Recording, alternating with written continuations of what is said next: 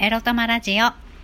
おはようございます。みくりです。この番組は短く働き多く稼ぐを目指すパラレルワーカーみくりが仕事のことや日々のいろいろいろいろを沖縄からお届けします。自分のことを諦めずに未来を作る。その言葉を私自身とリスナーの皆様にすり込む番組です。はい、皆様月曜日がやってまいりました。すっきり朝目覚められましたか？おそらくね、もう今8時40分なので、そろそろ皆さん職場に着いている頃かと思います。さあ、早速、今日のテーマに参りましょう。今日のテーマは、ミクル的ライスワークの選び方についてお話ししたいと思います。これはですね、えー皆さん、ライスワークってご存知でしょうか？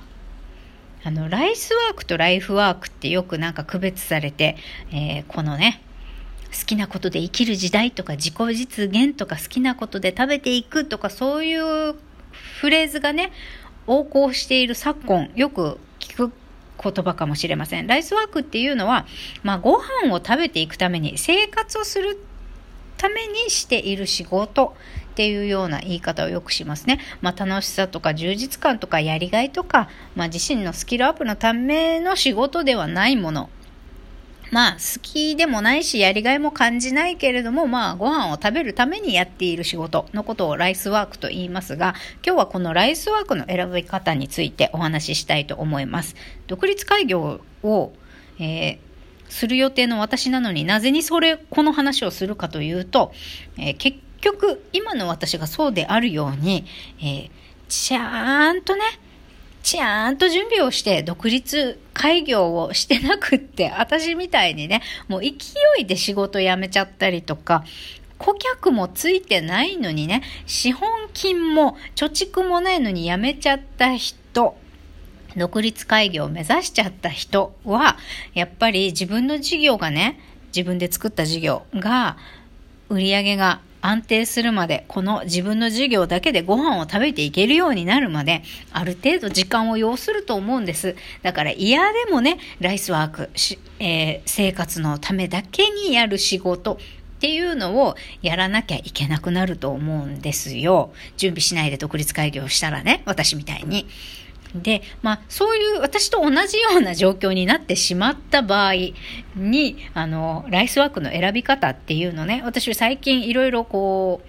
この1、2年ね、もう使用期間でやめたりとか、ひょっちゅう繰り返してるんで、その中で最近気づいたことをお伝えするとすれば、もう、自分の事業を持ちながらライスワークをするのであれば、その選び方ですね、3つお伝えします。まずその1、掛け持ちするのは2つまで。2つ目、その2、高時給を狙う。完全夜勤は NG。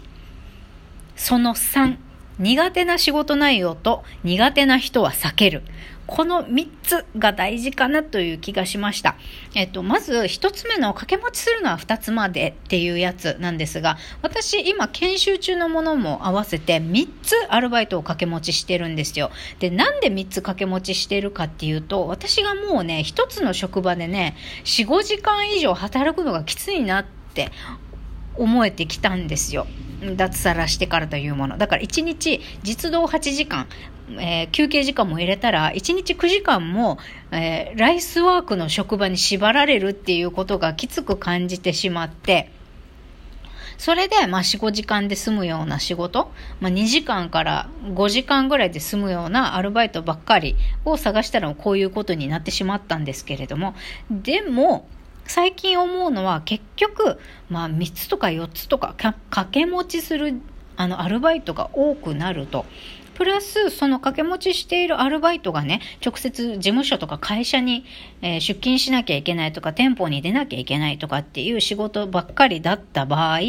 あの、労力と時間の無駄が増えてしまうんですよ。要は、着替えとかお化粧とか移動する時間が増えてしまうんですよね。仕事の数ほど。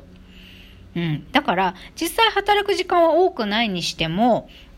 えー働くために要した時間、移動時間とか準備時間も含めたら、私すんごい時間働いてることになってるんですよね。しかもこれってお給料にならないじゃないですか。うん。だか無駄になっちゃうので、掛け持ちするんなら、ライスワークで掛け持ちするんなら、2つまでがまだいいかなと思っています。で、この掛け持ちする職種もね、まあできれば在宅を選んだ方がいいし、移動時間とか準備とかもったいないからね。で、お洋服、あの、勤め人の時みたいにね、あの、お洋服もバンバン買えないと思うんですよ。こんなね、本業も成り立たないから、ライスワークやんなきゃいけないみたいな状況でね、もう、あの、お化粧品とかアクセサリーとか靴とか洋服とか買える状態じゃないと思うんですよ。だからお洋服もあのシーズンごとに買わなくていいようにするためには出社しない仕事を選ぶ方がいいのかなって私は思いますね。まあ、できれば在宅の仕事でで、着替える、まあ、掛け持ちするにしても、職種が似てるんだったら、その1日の中でね、2つ3つ仕事やってても、え着替える必要がないんだ、ないようなものを選ぶといいと思います。私はね、あの、ガテン系な肉体労働と、あの、英会話講師っていうので、あの汚いペンキがついてるような作業着と、えー、英会話講師の時はちゃんとブラウスとか着てね、それっぽい格好してるので、この着替えがね、めんどくせえなって最近やっと気づきました。うん。なので、えー、掛け持ちするのは2つまでがいいと思います。で、2つ目に高時給を狙う完全夜勤は NG。これはね、まあ、言わずもがななんですが、やっぱり高時給を狙えるなら狙った方がいいです。このね、自分の事業作りのための時間をね、日中確保するために、私は早朝だったり、夕方とか、夜専属でアルバイトを探しましたけれども、まあそうなるとね、やっぱ、っていうか、とにかく時間を確保するのが大事で、えー、きっと事業作りをやって自分の事業の方で少しずつ売り上げが立っていくであろうということを見越して時間を取るために生活費のためのアルバイトは必要最低限でいいやと思ってたんですけど、そんなことないです。お金はあるだけあった方がいいです。自分の事業作りのために、いくら消えていくかわかんないからね。なので、お金はあるに、あの、ある方がいいに越したことはない。だから、なるべく高時給、ライスワークであっても高時給のお仕事を選んでください。で、完全夜勤は NG っていうのはやっぱり体調崩すからです。人間は寝た方がいい。で、あの、20代だったら無理してもいいかもしれないけど、もう私みたいなね、40、アラフォーに、アラフォーまで来るとね、さすがにちゃんとね、寝るべき時間夜に寝ないときつい。うん。だから、やっぱり、生きていくにはね、健康が一番大事ですから、健康を害さないためにも、完全夜勤は、のライスワークは選ばない方がいいなと思います。例えば夜中1時、2時とか、まあ、それぐらいまでだったらいいですけどね。もう完全に夜勤。夜中の、例えば、夜中12時から翌朝の9時までとか、こういうのはね、ちょっと、えー、やめた方がいいんじゃないかなと私個人的には思います。で、高時給を狙った方がいいっていうのはね、結局時給が低いからといって楽な仕事ではないっていうことを最近私気づいたんですよ。うん。やっぱり時給が高かろうが低かろうが仕事は全部大変です。だからどうせだったら時給が高いもの、自分のスキルが活かせるものをなるべく選んでください。その方がいいです。結局ライスワークと言ったってね、なるべく自分にフィットしてるものじゃないと続けるの辛いんですよ。うん。たかだか1、2年で辞めるだろうって思っててもね、やっぱり自分によりフィットしたお仕事で、より高いお金がもらえた方がいいです。モチベーションもね、キープできますし。うん。学校時給の仕事を一つだけやるのも手だと思います。うん。で、そうすると、あの、じゃあ、週40時間も働いてたら勤め人の時と変わらないじゃないって思うかもしれませんけど大丈夫です駆け出しの私あなたにはそんなにすぐに仕事は来ません。もう死ぬほども寝る時間削って営業資料を作って、もう隙間時間があればいろんな人にコンタクト取りまくって会いに行きまくってってやってても、来月再来月にすぐポーンって仕事は来ませんから大丈夫です。あの日中ね、そんなに仕事をいつ仕事来てもいいように日中時間を空けておこうとかそういうこと考えないでいいです。多分ね、半年から1年はね、確実にそんなすぐ仕事来ません。だから、えー、もうほぼ正社員の時と同じぐらいの勢いで働いて、働く。その仕事一つだけ絞る。ライスワークを一つに絞るっていうのもいいかと思います。で、3つ目。苦手な仕事内容と人は避ける。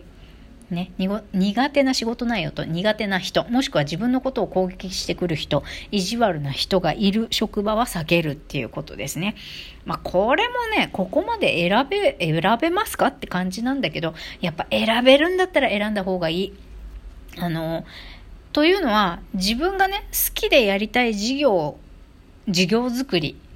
であっても、自分でね、えー、やりたくてやってる仕事、自分で選んだ仕事やってても嫌な思いするんですよ。だからせめて、もう生活のためだけにやってるライスワークぐらいね、より心的負担の